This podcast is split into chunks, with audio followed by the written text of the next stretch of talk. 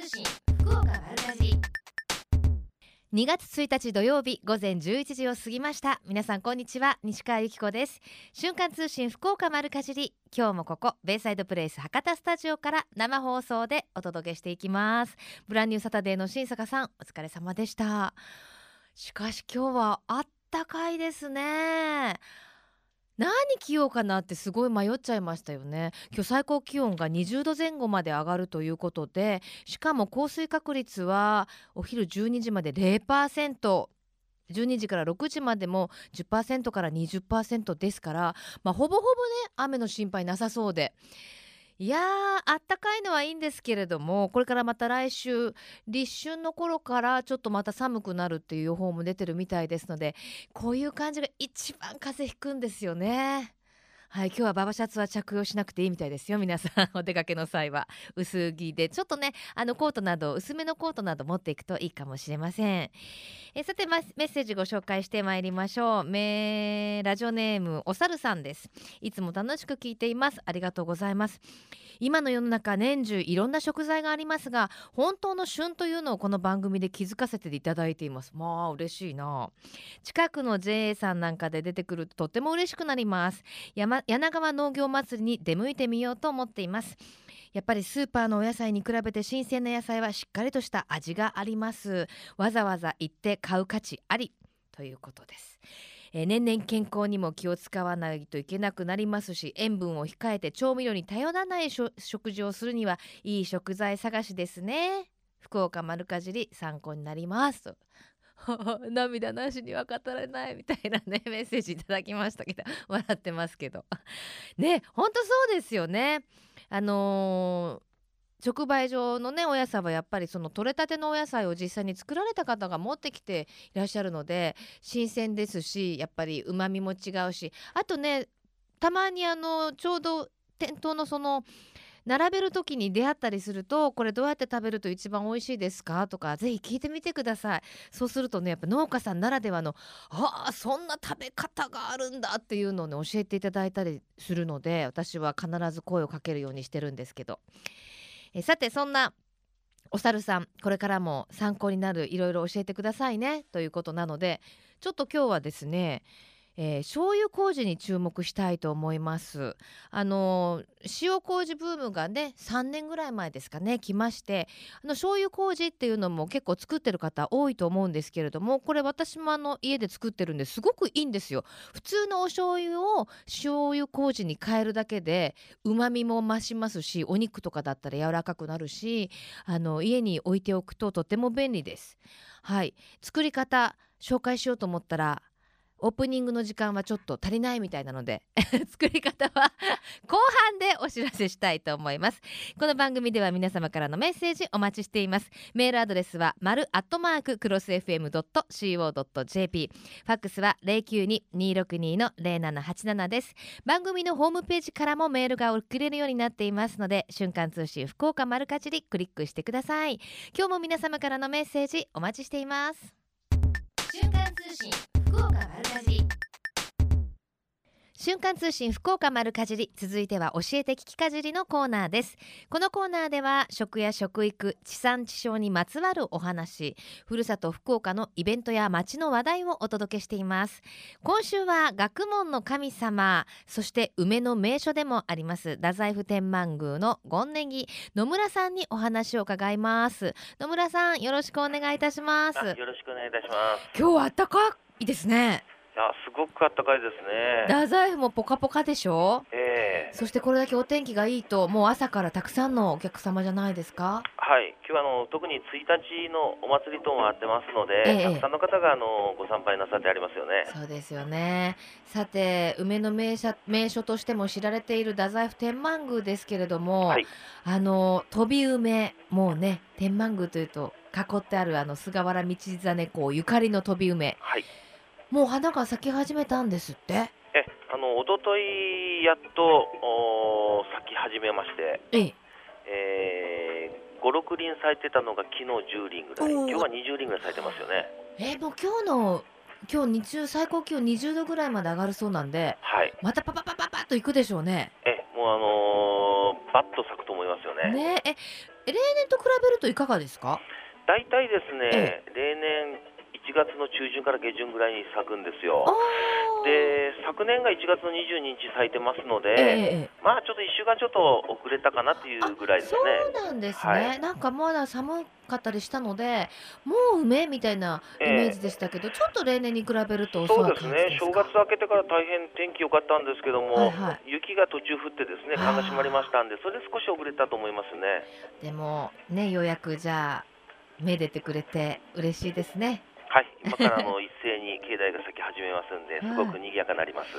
えじゃあもう五六輪から始まって見頃はいつ頃になっちゃいますかね？2月の中旬ぐらいですね。2月の中旬までは大丈夫ですか？はい、が見頃になりますんで、はい、あと境内とか咲きますんで、2月中旬から3月中旬ぐらいまで梅の見頃になりますね。はい、あの天満宮太宰府天満宮にはどれぐらいの梅の木があるんですか？約6000本あるんですよ。あそんなにあるんですか、はい、200種類あります。ええ梅ってそんなにあるんでしたっけ、はい、400種類ぐらいあると言われてますけども、ええ。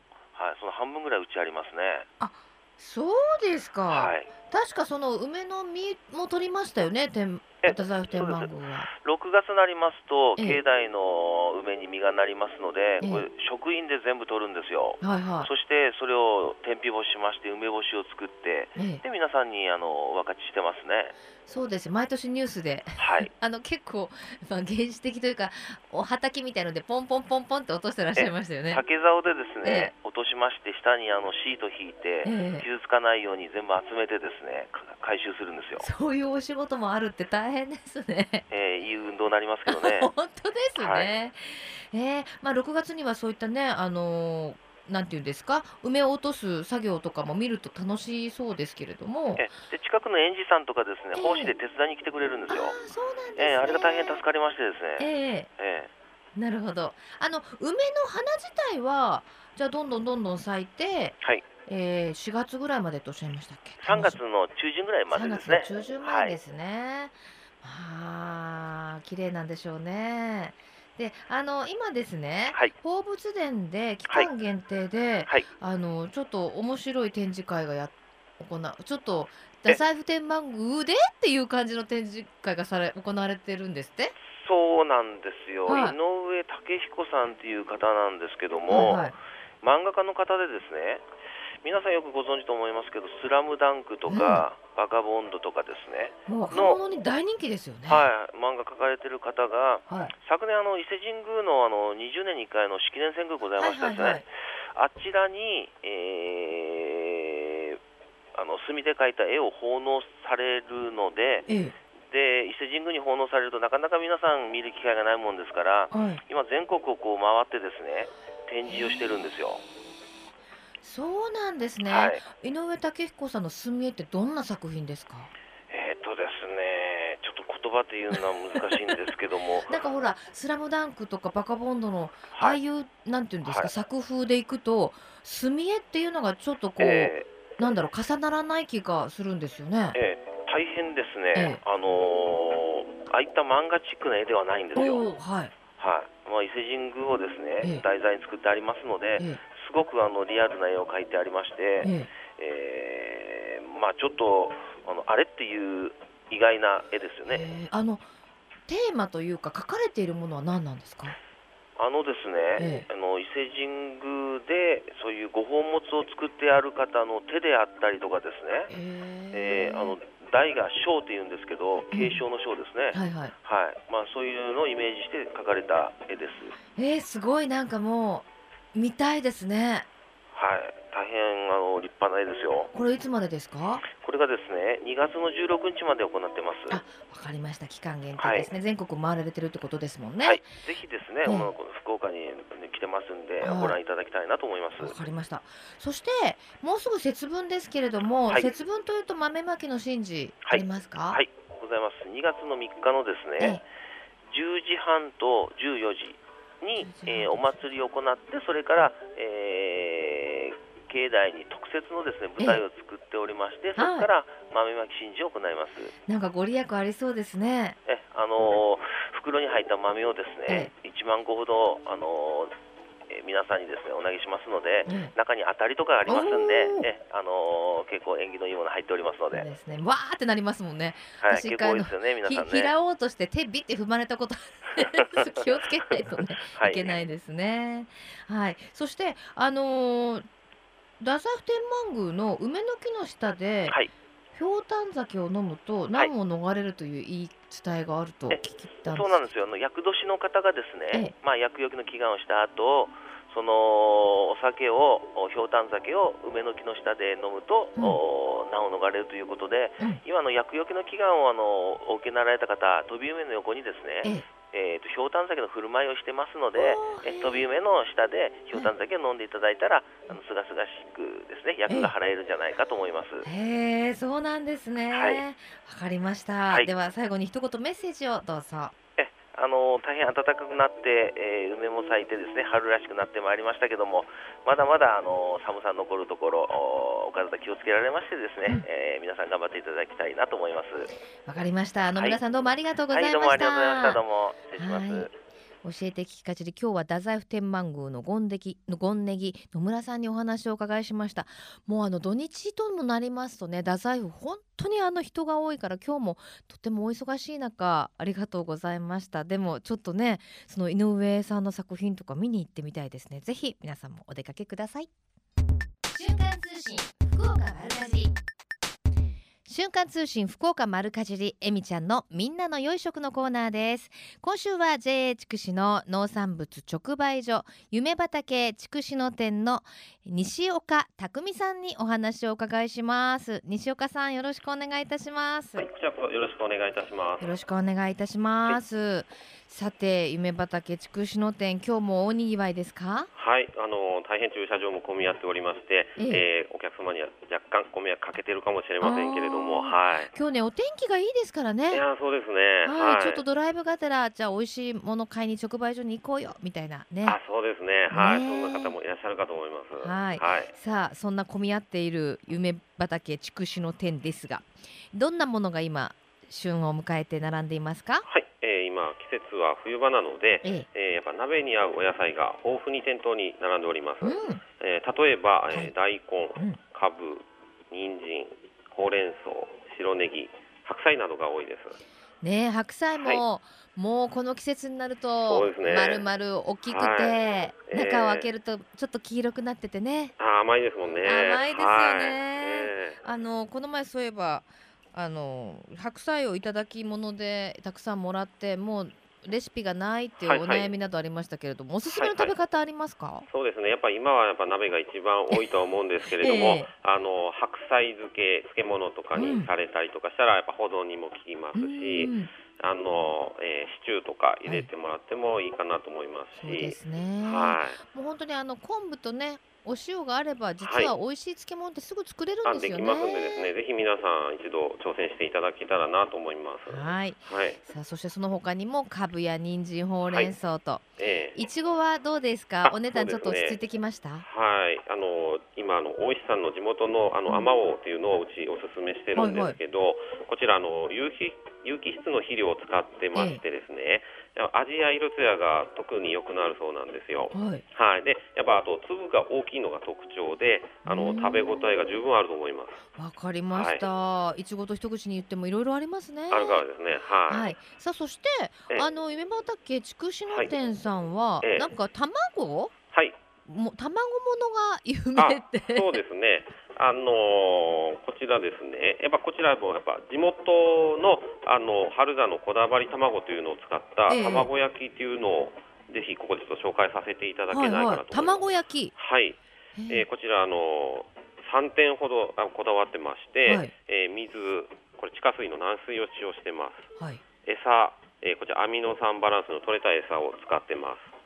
であと環境、こちらオープン経営者で、えー非常に自然に近い環境で育てていらっしゃるので、ええー卵独特の臭みがなくなり、えうん。さらに卵の味にコクが出るそうでえ私す。はい。卵大好きなんです。あ、そうですか。私も大好きです。一日本当、ええ怒られるかもしれませんけどはい。四つとか食べちゃいます。あ、そうですか。もう卵大好きなんです。あーぜひちょっとて当店にですねお買い物していただければ、一パックおいくらぐらいなんですか？あえっ、とですねこちらがですね1パックだいたい340グラムぐらい入っててだいたいええ2、3人分なんですけど、ええ価格がですね、えー、230円から250円ぐらいの間で販売してます。あそれ卵焼きですね。卵焼きです。はい。で卵も売ってるんですか、はい、卵も売ってます。はい。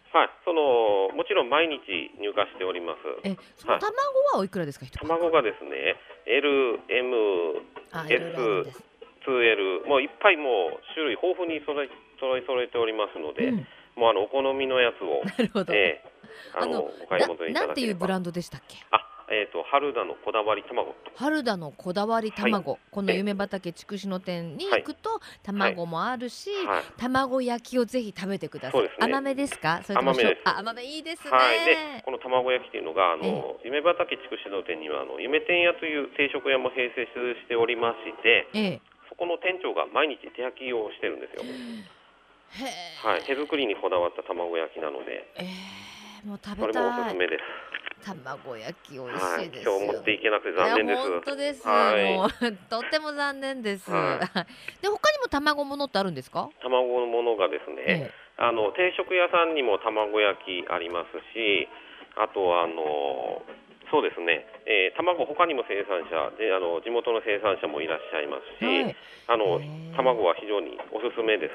わかりました。そしてはい。その他にも、はい。あのーシフォンケーキ？はい米粉のシフォンケーキが人気だと、人気です、はいあのこちら自家製のですね米をあの使用してまして、うんその米粉100%で作ってます。で特徴はふわふわだからしてて優しい味がするんで紅茶などによく合うんじゃないかなと思います。米粉でね多分はい膨らませるの相当大変だと思そううんですけよれどもね。ね。私も一回ちょっとどういうふうに作ってるんですかって聞いたらちょっと企業秘密ということで そうですか。はい、やっぱこだわりがあるこだわりがあ。るんでしょうね。わ、はい。かりました。でええ、あのージャスマークがついた商品もあると。あ、そうなんですよ。はいあのジャスマークがですね、というのが有機栽培農産物につく、うんうんえーつけられているマークのことで、あ、えーじゃあ有機ジャスマークの方ですか？そうですね。はい農薬や化学肥料を使わずに、うんうんあの育ててるやつそうですね。ですね。いはいろんなね。えーでこのあの今ですね、石橋農園さんというはいはい。あ、方が知ってます？石橋あ農園さん。よよくあ買います。石橋さんによろしくお伝えくださあ、かしこまりました。よろしく言っときます。はい。喜ぶと思います。本い。いや人も。もう超買ってます。あ、本当ですか？ありがとうございます。ん結構うちの中での家計の割と落としてますよって言っといてくれ。あ、わかりました。今日ですね、あのええ人参が並んでるんですよ。あ、はいはい。で、あのもちろん農薬使ってないから、うんやっぱあの皆さんすごいなと思われると思うんですけど、はい。石橋農園さんのすごいところが、はい。味にもこだわっていると。うーん、美味しいですもん。えー今日ですね、私実際に食べてみたんですけれども、生で食べれるぐらい甘かったです。いや生で食べなきゃダメですよ。あ石橋さんとこの人参はこ。れは失礼しました。しかもちょっと表面をね、ええ洗うぐらいで、もう皮をそのまま、ええあのもりもり食べるんですよ。ああ、なるほどですね。うんではい甘いので、ええあのすりおろして、はいなんか和え物のお砂糖を控えて、ええ人参とかで和えても美味しいんですよ。あ、いいですね。美味しそうですね。ちそょっとやってみます、今度。やってみてください。は石橋さんにもよろしくお伝えあ、わかりました。ありがとうございます。であの今月はないんかセールもがあるんですあって、、そうなんですよ。うんえー夢畑筑紫の店では、うんあのキサラギセールというイベントを、えー開催いたします。はい内容がですね、えー地元の生産者があー作られた朝どり野菜や果物、卵なんかの特価販売、はい。それからあと夢つくしという米のですね、えー特価販売をやりまして、通常1キロ420円なんですけれども、イベント期間中に限り、えー60円引きの、えー1キロ360円で販売いたします。わかりました、はい。じゃあそのセールもねそうですね。ですけれども今日、は明日もぜひね、はい。皆さんお越しになっていただきたいですね。であすみません。イベントでもう一つ、はいはい。あのお勧めしたいのがあの夢畑筑紫の店があの平成水産というはい。魚屋さんもなんと併設してまして、はいはい。そこで牡蠣の詰め放題をえー10時から行いますんで、む気になる牡蠣じゃなくて牡蠣の詰め牡蠣、はい。牡蠣牡蠣の牡蠣はい。の詰め合わせ魚屋さんがやりますんで、えーはい、今美味しいですあー美味しいです私も大好きなんで、もんね。わかりました。楽しみにしてますはい。はいさあそして今日のプレゼントをお聞きしていいですか？はいえーこ今日ですね山口農産の天杯味噌というのを準備してます。はい。こちらもですねうん地元の生産者があの毎日手作りされている味噌でですね、えー添加物を一切使わずに、国内産の原料のみを使っておりまして、はい非常に麹の香りがする、えーうん昔ながらの優しい味に仕天上げているということです。はい私知ってます。あそうです有か名ですもんねありがとうございます。はいちょっとあの割とこう甘めの感じですよね。はいだからあのディップみたいにそれこそあの石橋農園さんの人参とかね、あいいかもしきゅうりとかつけてもりもり食べると美味しいですよね。いいかもしれないです。はい。このはいお味噌を二つセットで三名様でよろしいですか？はいわ、、三名様で。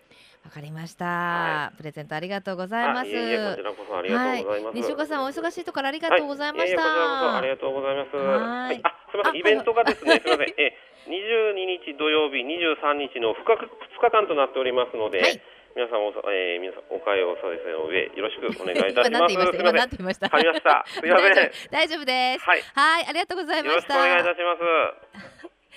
いい方でしたね JA 筑紫の西岡さんにお話を伺いましたプレゼント後ほどご応募方法をご紹介させていただきます、えー最近食の大切さを見直す動きが広まっていますがこれからの日本人にとって良い食とは何なのか今日本の農家と JA グループ消費者協力会社団体のみんなで一緒になって考え行動していく運動が始まっていますそれがみんなの良い食プロジェクトこのプロジェクトにはえみちゃんというシンボルマークがあるんですが食という漢字をモチーフとしてその漢字の形を良い食を笑顔で食べている姿に見立てていますこの番組をきっかけにしてみんなの良い食プロジェクトにも興味を持っていただけると嬉しいです瞬間通信福岡丸かじ続いては丸かじりネットワークのお時間です。今週は福岡県農林水産部畜産課鳥獣対策係長の吉浦公明さんにお越しいただいております。よろしくお願いします。あよろしくお願いします。すごい係長ですね。鳥獣対策係長。は、一応そういう肩書きにはなっております。どんなねいかつい方がいらっしゃるかと思ったらねジェントルマンな。いかついでしょ？いやとんでもございません。あの今日はあの福岡ジビエフェアというまあ食のイベントについてあのご紹介に来ていただいたんですけれども、はい。これあのジビエってイノシシとか、はい。鹿とかはい。のお肉のこと、はい、それそうです。ですよね。あの1回目の開催ということですけれど開催のきっかけって何だったんですか？あの福岡県内であの、おまあ、意外に思う方も多くいらっしゃるかもしれませんけれども、はイノシシで年間2万頭鹿で4,000頭捕獲をされております。うん。でその多くがですね、ええ。ーまあ、市場に出回らずに、ええ。え中にはあの廃棄廃棄処分されているものも多いので、はい。それを有効活用しようということで、えうん。ージビエの活用をということで今考えております。なるほど。やっぱりあの深刻なんでしょう？その被害が。そうですね。やはりあの一回イノシシが出ますと、はい。まあ半年間なり何ヶ月間もかけてえー育てた農作物がはい。一一晩でダメになるということがまあまあありますので、ええ。ものすごくそしてやっぱり美味しいもの知ってるんですってね。はい。あの大根例えば食べるにしても、は美味しいとこだけ一口かじってまた次の大根を引き抜きに行くというような形でですね、ええ。農家の方にしてみたらひあのとても被害が深刻と形になります。もったいないお化け出ちゃいますよね。そんなね上だけパクッと食べて、あともうパクパクパクって食べていくんでしょ？あそうですね。中にはですね、うん。あのー今日あのおお写真もちょっと持ってきてお,お、うんえーおりますけれどもあの引き抜いてですね、ええ。大根を折るだけと食べ食べずに遊ぶだけっていう場合もあったりしますので、はいはい。あの非常にですね農家の方にしてみればうん。あの深も。刻ですよね、まあイノシシにとってはねあのそんなつもりはないのかもしれませんけれどもこっちもこっちでね都合がありますからね。あのお写真見たら本当にもう畑の中がパクパクって食べられてねあれは本当に深刻だなという気がします。まあそれでそのお肉を活用ということで福岡ジビエフェア。はい。1回目の開催ということなんですが、はい。あの魅力的なイベントですね。これどんなイベントですか？はい。あのー先ほど言いましたように福岡県産のイノシシとか鹿を活用してですね、うん。えー県内20店舗様のご協力を得て、えーえー2月のお7日から、あはい。にえー2月の23日までということになりますけれども、ええ。おイノシシとか鹿を楽しんでいただくというイベントになっております。あのチラシを拝見させていただきますとすごいたくさんのお店が協力して食べてはい。もらえると。はい。あの中華からフレンチイタリアン、うん。それから日本の和食それから中にあのラーメン屋さんとかいうことでですね、ご協力をいただいております。はい。あのーだいたいエリアはどのあたりになりますか？あのですね、えー、と県内全域になります。えっ、とうん。詳しくはですね、県のホームページでえー公開しておりますので、ええ。ーあるいはそのお情報誌のですね、ええ。えーエルフ、ん。2月号の方にうんうん。記載をしておりますので、ええ。よければそれをご覧になってください。はい。本当にあの先ほどもおっしゃってましたけれどもラーメンラーメン屋さんラーメン品川さんこれ行橋市ですね。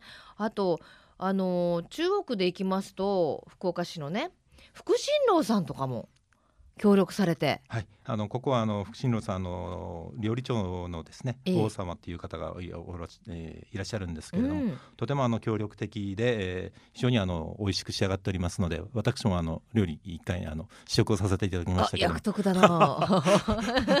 えどんなお料理になってました、えーっとですね私が、えーっと試食させていただいたのは鹿のですね、ええ。ー肉を使ったピーマンの細切り炒め。まあわかりやすく言うとチンジャオロースですね。チンジャオロースのお肉が鹿になっていると、はい、そうです。あでもそれこの時期しか食べられないから食べたいですね。2月の7日から23日まで。ちなみにその、えー福新郎さんだったりあと、えー役員のサエラねえーいろり焼きの筑前堀さんなどもはい。協力されて、あとフレンチなどのラ・カロッツァさんですとかトレトラットリアカリメロさんとかね、はい。いろいろなところがご協力をいただいて、まあ、ごジビエ料理食べられると、はいあのでもどうなんですか？お肉の、えー特徴ってどんな感じですか？そうですね。えーっとまあイノシシ鹿あ両方について言えることはですね、ええ。やっぱりあのお低カロリーで高タンパク、うん。それから、えーっと県のホームページにもあのお具体的なグラフを示させていただいておりますけれども、はい。えーっと L カルニチンでありますとか、ああの L 今カリニチン、はい、すみません。今ちょっとあの忘れてしまいましたけれども、はいえっとね書いてありますよ、はい。えカルカルチニンや疲労回復効果アンチエンジング効果があるとされるアンセリンを多く含んであります申し訳ございません。そういうことで す。横文字に弱いもんで申し訳ございません。噛みそうですね、はい。アンセリンなどが含まれていると、あの日本ではちょっとあまりそんなにポピュラーなねスーパーに行って売ってるというようなポピュラーなお肉じゃないですけど、はい。ヨーロッパではすごい人気なんですよね。そうですね。あのーどちらかというと高級食材そうですね、はい。あの私もあの若干意外に思ったんですけれども。あのえあの日本中止協会の会長で、えーうんうん。前ソラリアあの総理理長をされていらっしゃった錦さんによりますと、はい。あのもともと貴族がですね自分のところの領地でえーイノシシとか鹿を趣味で飼ってそれを食べる、えー料理にして食べるとうん。いうことから始まったようですけれども、はいえーっと今フラン、えーフランスに行きますと、まあ、その季節になりますとジビエ食材っていう、うん。そのジビエだけの食材のお店がずらっと並ぶと。なるほどね。あなんかそういうイメージありますね。で今日あのイノシシですかね？これお肉持ってきていただいた、はいちょっと食べてみて。これ何ですか、えっと、それはですね、えっと、宮古町のお中原さんという方があ作られたご料理で、えっと、イノシシのおまたぎの一品のおイノシシ肉のマーマレードにですね、美味しい。臭みがあるとかって聞きますけど全くないですね。でしょ？うん。なんかあなんだろう。佃煮みたいになってて、はい。これご飯に合うですね。きっとね。ありがとうございます。あ美味しい美味しい、これ何ですか？えっと、そちらはですね、ねこれは何だろえっとお同じくあの中原さんという方がお作りになられた、えっと、イノシシ川のポン酢和えですう、イね。ノシシ川、はい。うん、あの中コラーゲンたっぷりですので、うん。女性の方にあのあのイメージとしてはゼリー寄せみたいな、あそうですね。うん。こうんこっちが好きかな。でもどっちも美味しい。うーん。へえやっぱりイノシシはちょっととか食べず嫌いにならない方がいいですね。食べた方がいいですね。美味しい。はい、うん。ぜひ、えーあの自然の中で育った、あのストレスフリーで育ったうん。動物ですので、うん。うかそうか。せっかくそのイノシシとか鹿を捕獲をしておりますので、ええ。それをぜひあの森の恵みとしてですね皆さんにぜひ味わっていただきたいと思っております。森の恵みいい言葉ですね。はい。で今日はですねプレゼントをいただいており、い、いますよね。はい。はいえーっとまあ宮古町さんあのご協力をいただいてですね、はい。イノシシと鹿のカレーのプレゼントをおいたします。わかりました。これイノシシと鹿のお肉を使ったカレーっていうことなんですね、か美味しそうですね。さてそのイノシシと鹿のカレープレゼント、えー、3名様にいただきました。あのご希望の方はぜひねこれからまあ町の活性化っていうかねあのにもつなげていきたいということでイノシシ鹿についてのまあお肉のイメージとか食べたことある方はその時の感想とかなんかエピソードなどをちょっと一言ね、はい。添えていただいてご応募をいただけると嬉しいです。応募方法は後ほどご紹介します。では最後に一言メッセージをどうぞ。あの県では先ほど言いましたようにイノシシと鹿を森の恵みとしてえー活用することを考えております。えーっとこの度、えーあの福岡県内の飲食店20店舗様のご協力を得て、えージビエフェアということで、えー開催をしますのではいぜひ一人でも多くの方に召し上がっていただきたいと思っております。わかりましたジビエフェアは2月7日から2月23日までとなっていますえーこの時間は福岡県農林水産部畜産課鳥獣対策係長の吉浦さんにお越しいただきましたありがとうございましたあ今日はありがとうございました。失礼いたします。瞬間通信ベイサイドプレイス博多スタジオから生放送でお届けしています。瞬間通信福岡丸かじり。福岡のよかろうもんのコーナーです。この時間は毎週ゲストをお迎えいたしまして福岡県のブランド農林水産物をご紹介しています。今週のゲストは月1回のお楽しみですね。福岡県夏季園芸連合会の川原洋二さんにお越しいただきました。よろしくお願いいたします。よろしくお願いします。ね毎月本当に素敵なお花をはい。スタジオに届けてくださってるんですけれども、はい。今日のお花は？金魚草です、このお花はもう有名すぎるぐらい有名ですよね。そうですね。皆さんよくご存知だろうとは思うんですけども、はい、これなんで金魚って言うんですかね？あの花一輪一輪を見ていただくとですね、はい金魚がおひれをひらひらさせてるようなまあそういったところから金魚草と。確かにあの特にこの赤っぽい色ってい。うんですか、とか見ると 金魚っぽいかもしれない。意外とあの簡単なところからネーミングってくるもんなんですね。そうですね。そんなものかもしれません。そんなものかもれしれませんね。へえ、あの今日はスタジオに、はい。まあ結構濃ゆめのはい、赤というかそうですね。なんだろうエンジに近い赤というか、それと、えー、可憐な先の方に花びらの先に行くと白っぽいですけどピンク、はいピンクですね。ね。それから、えーちょっと、えーき緑がかった白というか、はい。白とそれから黄色はい。の金魚草を持ってきていただきましたけれどもはい。色ってこんなにいっぱいあるんですね。金。魚草はですねものすごく色が豊富です。で以前ご紹介しましたあのストックはい。と花の形はよく似てるんですけども似てますよね。はい、下からだんだんとはいはい。房状にはい。花がついてますけども、おえーそのストックと比べると非常にカラフルで、へええーこちらの方が発色はいいです。なるほどはいなるほど、確かにあのガツンと色も出てますね。はい出てます。へえあの見頃はというか楽しめるのはいつからえーいつ、だいたい12月から、うんえー5月ぐらいまで、えー市場には出回っておりますので、えええーその間であればですね、うんえーいずれかの、まあ、直売所であるとか、はい。えーお花屋さんとかでも多分お見かけになったことがあるだろうと思います。あの金魚草わからない方はねあの金魚の泳いでる形だに似てるってお話ありましたけどこう下の方から結構いっぱい花がついはいたくさてるんですよね、んついてます。これこれ全部でどれぐらい？一本につきつくんですか？平均、えーとまあどれくらいなんでしょうね。私も数えたことはないんですけどそちらのあそうのですね。ワインレッドみたいなやつだともっとついてると思いますね。ああそうですか、はい、品種によって多少そこ花付きの差はあると思いますけども。で下の方から咲いていくじゃないですか、で上の方つぼみになってますけど、はい。これ咲くんですか？いや完全に一番上までは咲かないですねやはり、うん。この中この中間中間ぐらいまで。今咲いてるところから23段上ぐらいまでは咲きるだろうと思います。でもまあゆっくり咲いていくので、はい。あの楽しめますよね。そうですね。あの1本で随分ボリュームがありますので、うん。これ日持ちはいかがです？えー今の時期でしたら10日2週間ぐらいは十分そうですか。はいいけます。ええ。あのその一本のお花自体に茎のところにもかなり葉っぱがついてはい。ますよね。はい。これあの餅はこれでだいなんか大丈夫とか。あいっぱいはお花にこう葉っぱがついてるのって餅があんまり良くないなってそうですね。あの花よりも葉っぱの方に水がいっちゃってですね、あのなかなか長持ちしないと、うん。強制的にその葉っぱを取ってですねあ少なくしていえー飾るという方法もございます。へえそうなんですね。じゃあ長持ちさせる秘訣はこのそうですね。お花は？あの金魚草まあ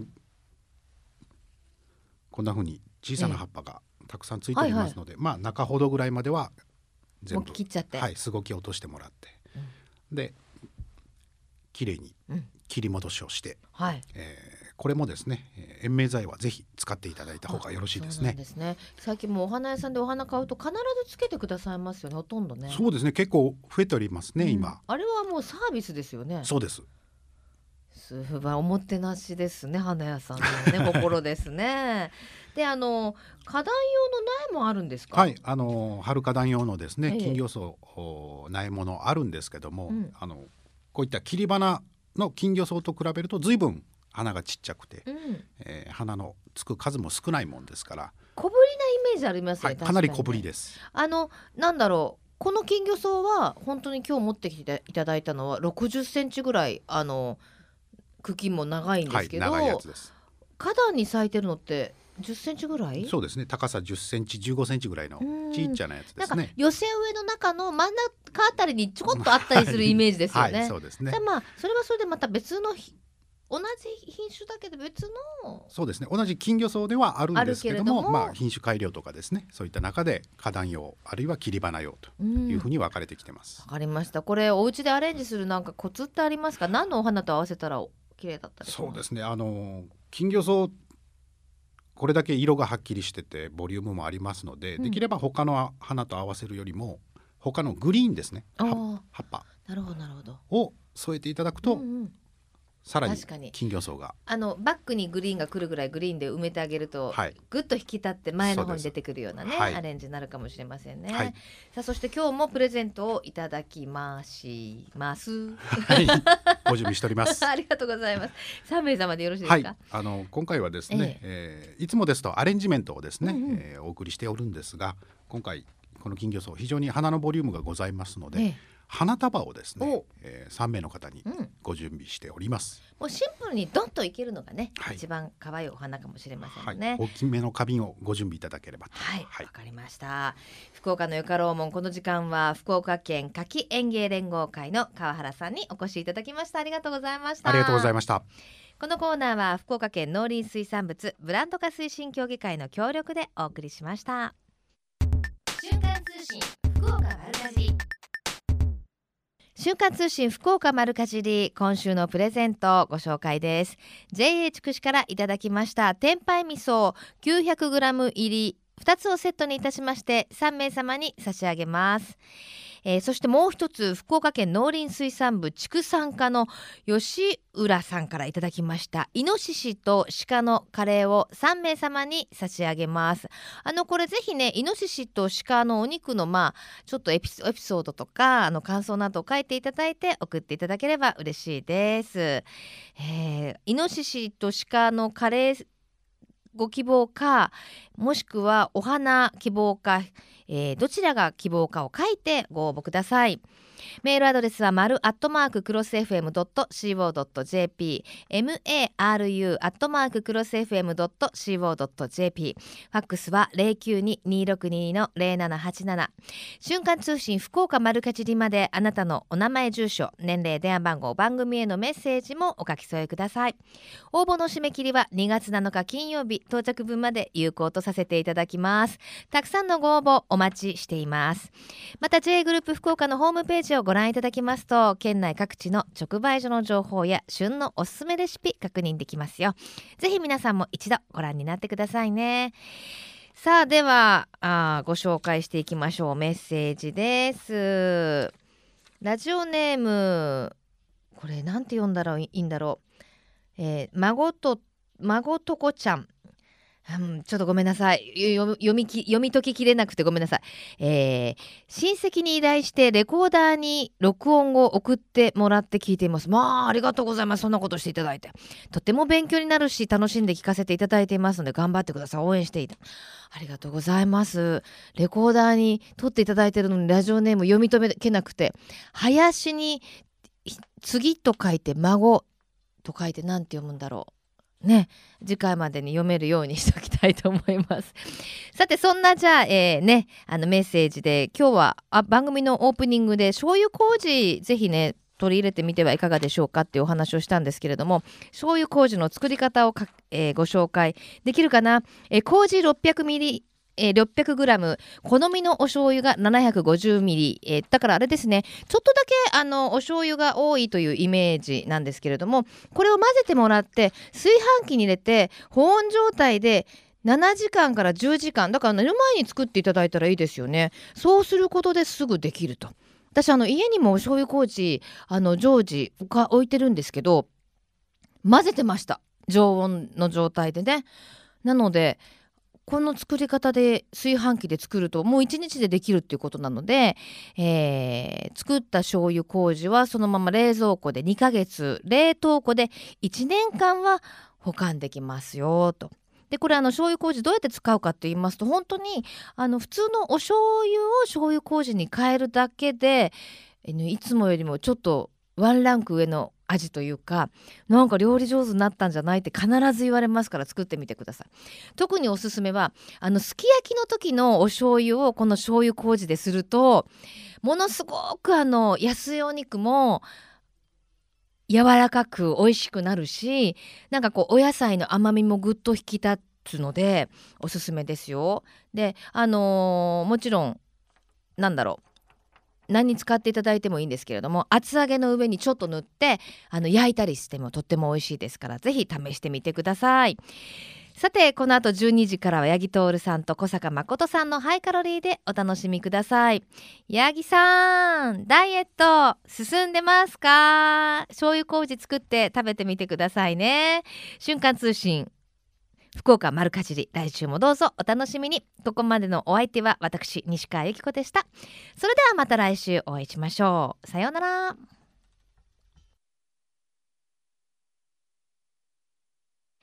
この番組は JA グループ福岡の提供でお送りしました。